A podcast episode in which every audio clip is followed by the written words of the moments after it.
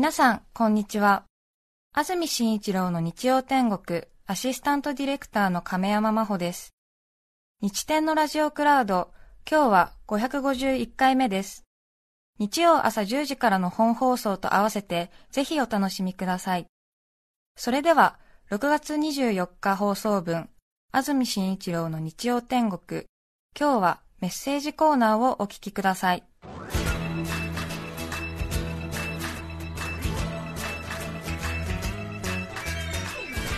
安住紳一郎の日曜天国。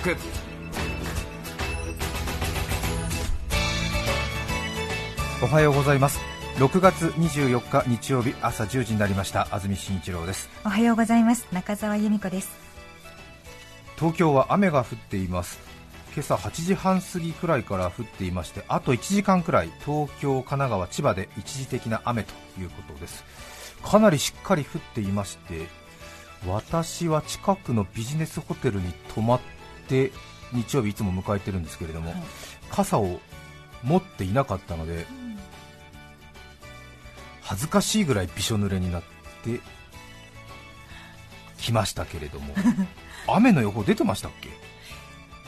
出てないんですよ。出てないですよね、はい、びっくりしました。あらーと思って。かなり土曜日に結構しっかり降った雨くらいの雨粒が空から降ってきていてすごい外国人観光客に何か人としてしたみたいな感じで見られたわ。私にそういう思考があるのかいけないねそういう言い方はね。え濡れてるから？びっしょ濡れでしょ？それで。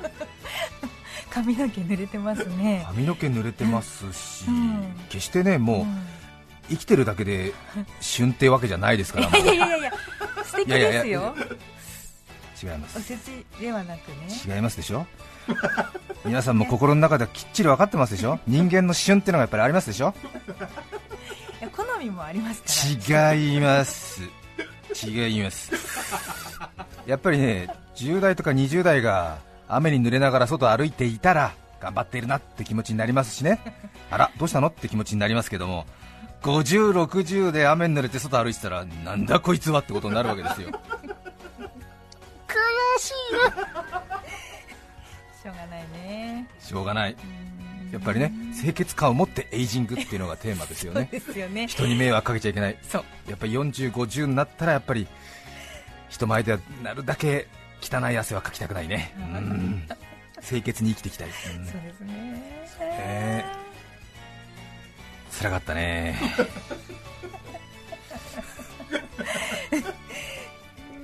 齢とともに責任っていうのは増すからねそうですね。きちんとねこういう不用意、まあ、不意な雨にもきちんと落ち着いて対応できる余裕を持って生活しなくちゃいけないっていうことでしょうね。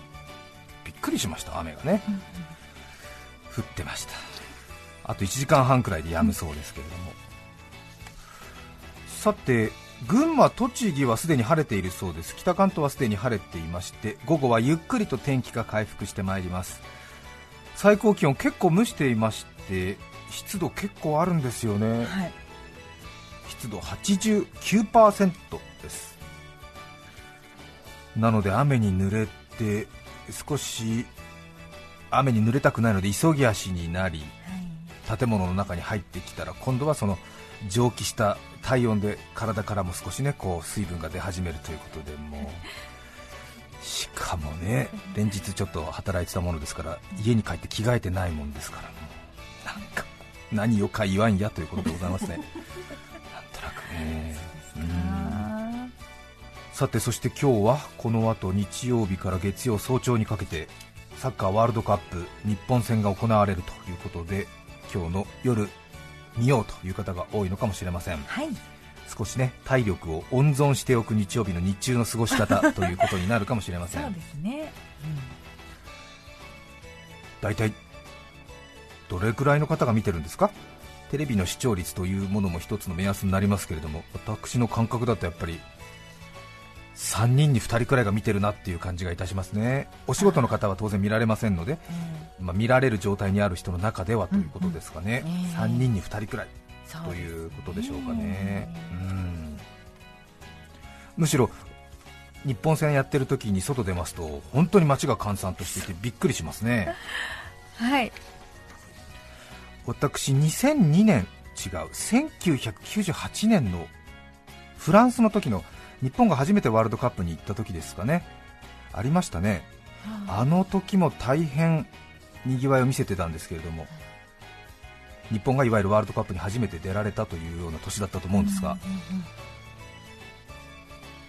当時私はなぜかちょっと天の弱なところがありましてすでに。今からもう20年前ですね、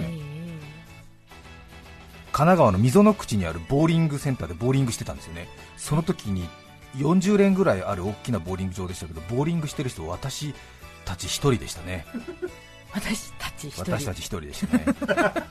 私一人？私たち1人。そうでした。一組？私たち1組でした。はっきり覚えてますあの時の光景をね。そうですか、うん。そんなことあるんだ。ねびっくりしましたね。ね懐かしいなと思って昨日思い出しましたえけど、ね、へえ。皆さんはサッカー楽しみにしてらっしゃいますねそうですよね。ねえ。え起きれるかな？今夜は。でも。そうですよね、ええ皆さんどういうタイムスケジュールを組んでらっしゃるんですか？ねえこれからちょっと考えようかなと思ってましたけどどんな感じなんだろう、月曜日学校会社などありますもんそうねですよ。で、えー夜の24時0時ぐらいにスタートしてそして2時半ぐらいに終わるようなイメージを立てとけばいいんですよね終わった後すぐ寝られませんからね。大そうです。体興奮いたしますからね。ええ。そうですよ良ねくても悪くても眠れませんから、そうしますと大体そのレム睡眠ノンレム睡眠のサイクルからいって3時に寝て3時間プラス1時間30分で4時間半の7時30分じゃダメだからみたいないろいろ計画立てなきゃいけないんですよね。そうですよね。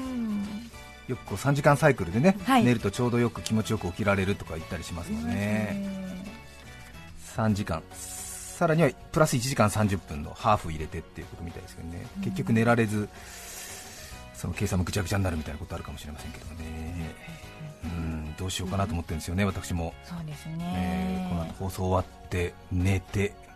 ご飯食べてから寝るべきかみたいな、何時に起きたらいいんだろうみたいな、ね、23時くらいに起きたらいいのかしらみたいなことですか？そうですね。うん。え読みますねさて話の内容があまりにも薄すぎたのでそろそろテーマに移ります。忘れられないあの言葉。さて初めてメールをさせていただきます。ありがとうございます。結城市のポエコさん女性の方です。ありがとうございます。子供たちが通っている学校で保護者が交代で下校時に防犯パトロールをしています。つい最近ですが低学年の下校の付き添いをしていると男の子が私にねえおじさんなんですか？おばさんなんですか？と聞いてきましたショックを受けている私に気づいたのか他の子が声でおばさんってわかるじゃんとフォローしてくれたものの顔じゃ判別できないのか私とさらにショックを受けました。確かに最近自分でもおじさん化しているなぁと思うところもあり子供って鋭いなぁと改めて思いました。せめて性別は間違われないようにしなくてはと思います。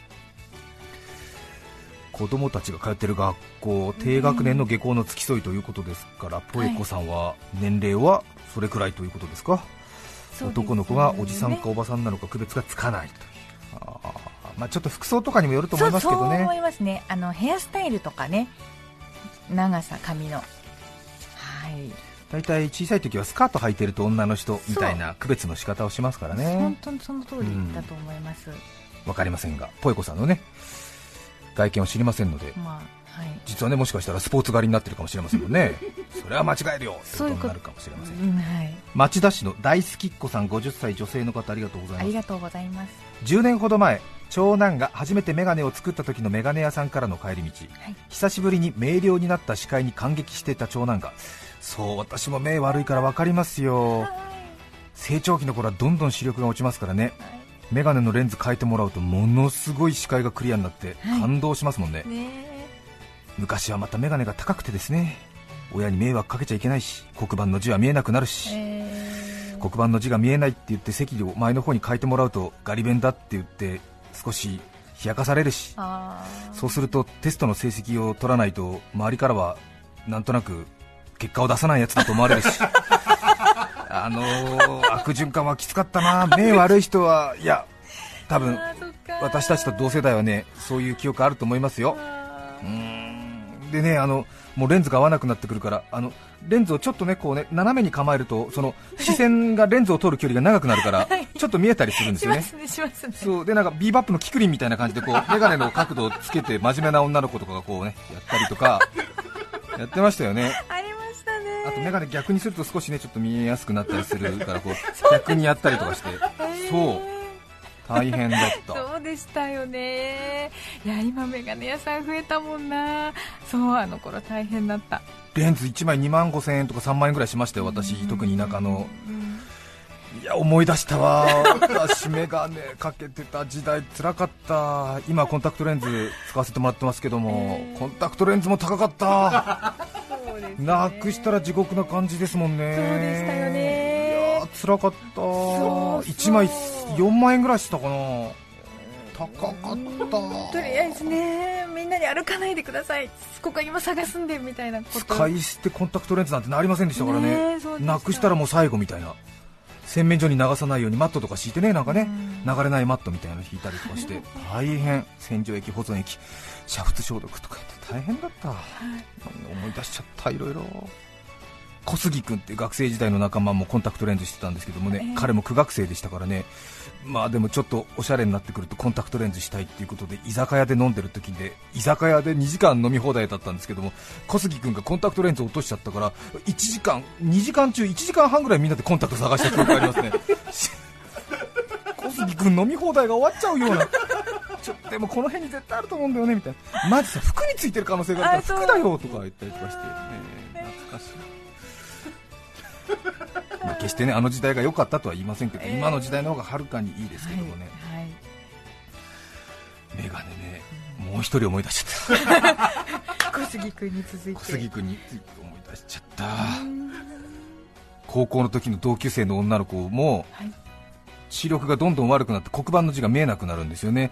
なのでその席替えとかするときに前の席希望みたいなことで抽選に参加せずちょっと私あの黒板の字がよく見えないので前の席希望しますなんて言うんですよね、えええそうすると、まあ、黒板の字見えなくても後ろの方で妥協している人間とかもいるわけで、うん。そうするとものすごくやる気があるっていう高学心旺盛っていう目で見られるわけで、で私の通ってた学校は結構成績とかが定期テストの成績が廊下にガーンと貼られたりして1番から46番までざって全校生徒にバレるようなところでしたからちょっと意地悪な目線で、まあ、上の人たちはねそういうこと考えてませんけど私たちみたいな注意から下にかけての連中なんかは 要するにあいつ勉強してないのにできるとか、うん、あいつ今回ちょっと上の方に上がっていったみたいなちょっとそのやらしい成績の見方してるんですよ。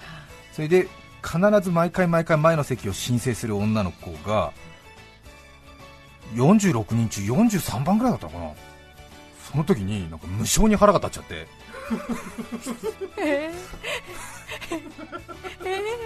なんで腹立ったんだろうね。お前許されてんのになんだその成績みたいな。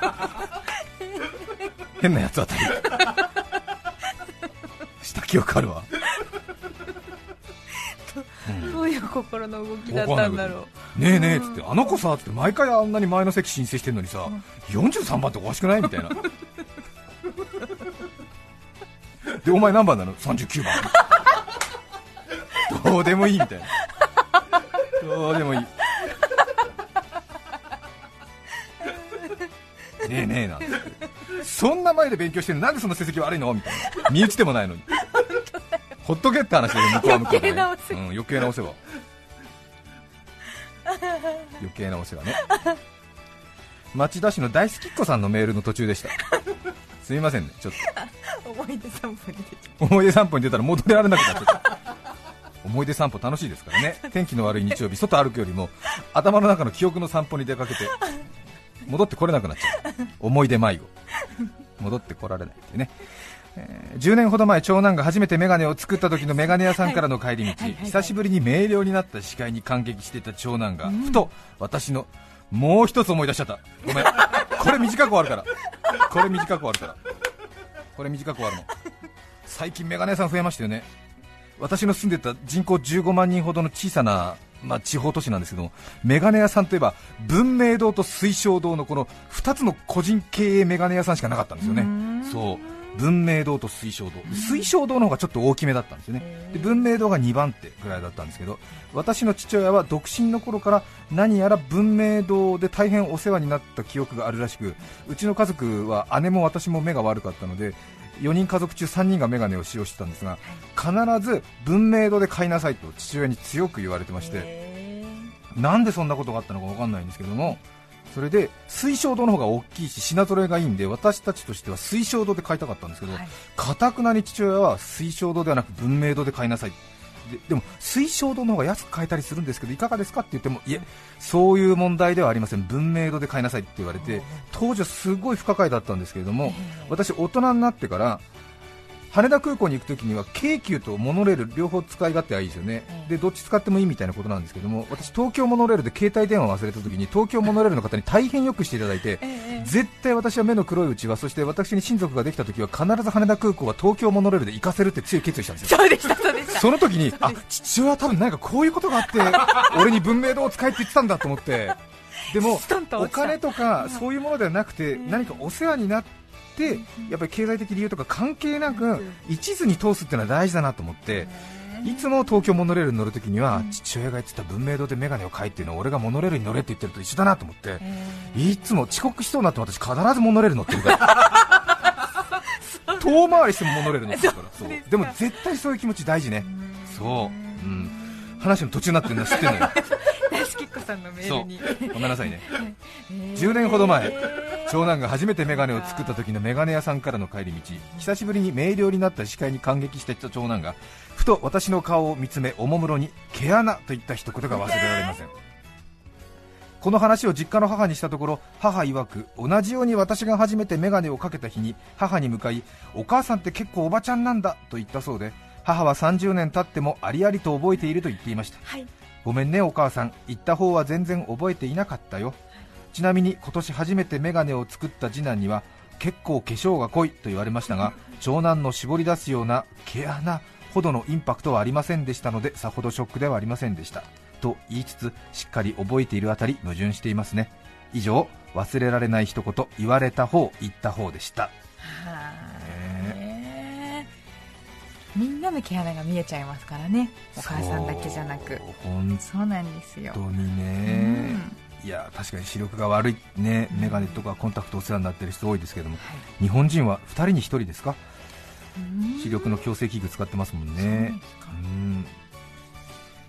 忘れられないあの言葉というテーマで今日はたくさんお便りいただいています。豊島区のマロンパンさん女性の方。ありがとうございます。主人の実家には可愛い猫がいます私にも懐いていますが特に主人が猫の首の周りをぐりぐりやると甲骨の表情を見せゴロゴロゴロと喉を鳴らします。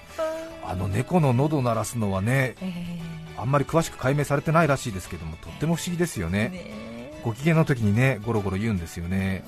ちょっと悔しいのでその技を盗もうと食事の後私は四つん這いになり主人の足元に行きねえ私を猫だと思っていつもやってるみたいに首グリグリしてくれない？とお願いしたらニコニコして主人は私の首に手を回してきました、はい、しかしずっと手が動かないので主人の顔を見上げどうしたのよ？と言ったら感情移入ができません と絞り出す声で言われました忘れられません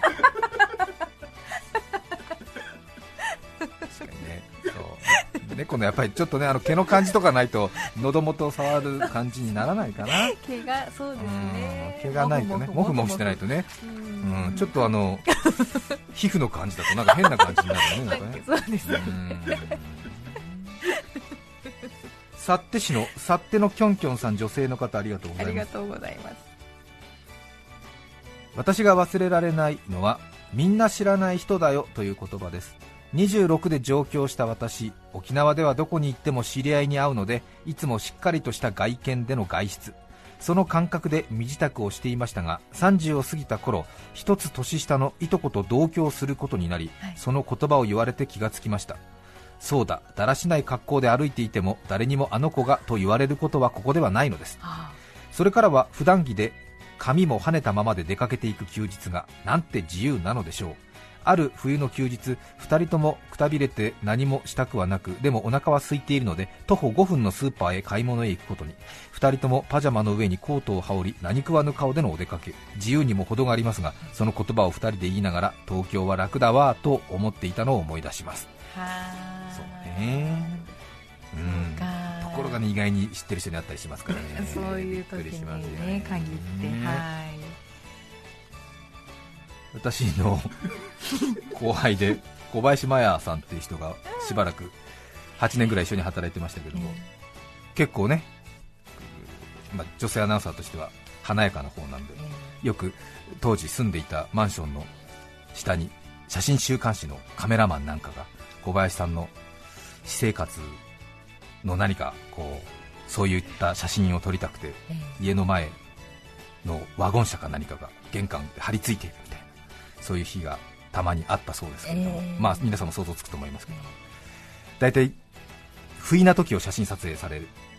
油断してる普段着のまま近くに買い物に行った帰りとか、ちょっとねつっかけ履いて髪ボサボサでみたいな。そんな時にねなんか小林麻也なんとなくこう油断した休日みたいなキャッチなタイトルがついたりする感じがするので当時の小林さんはその下になんかこういるんじゃないかと思った時はもう2時間ぐらい時間かけてでメイクばっちりにして髪の毛もきちんとブローしてそして撮られても恥ずかしくない一押しの洋服を着てそして買い物に行ってこれだったら撮られても恥ずかしくないみたいな格好で完全にして外出かけたらでよし撮るなら今のこの私撮ってって感じにしていったら、その車の中でカメラマンが居眠りしててそれ見た瞬間に「おい起きろ!」って 言ったっていうね、え今だよ、えうん。ガラスコンコンコンコンおーいっつって。私を取りに来たんだろう。っつって取るなら今取っておくれよ。っつってコンコンコンコンってやったんです、やったって言ってましたね。ええ。面白い可愛いよね。面白いです。6月24日放送分、安住紳一郎の日曜天国、メッセージコーナーをお聞きいただきました。それでは今日はこの辺で失礼します。安住紳一郎の日曜天国。憎まれっ子世にはばかる。ニラは結構歯に挟まる。お聞きの放送はニラ玉レバニラ餃子にチヂミ食後にラジオと歯磨きと TBS ラジオ FM905 AM954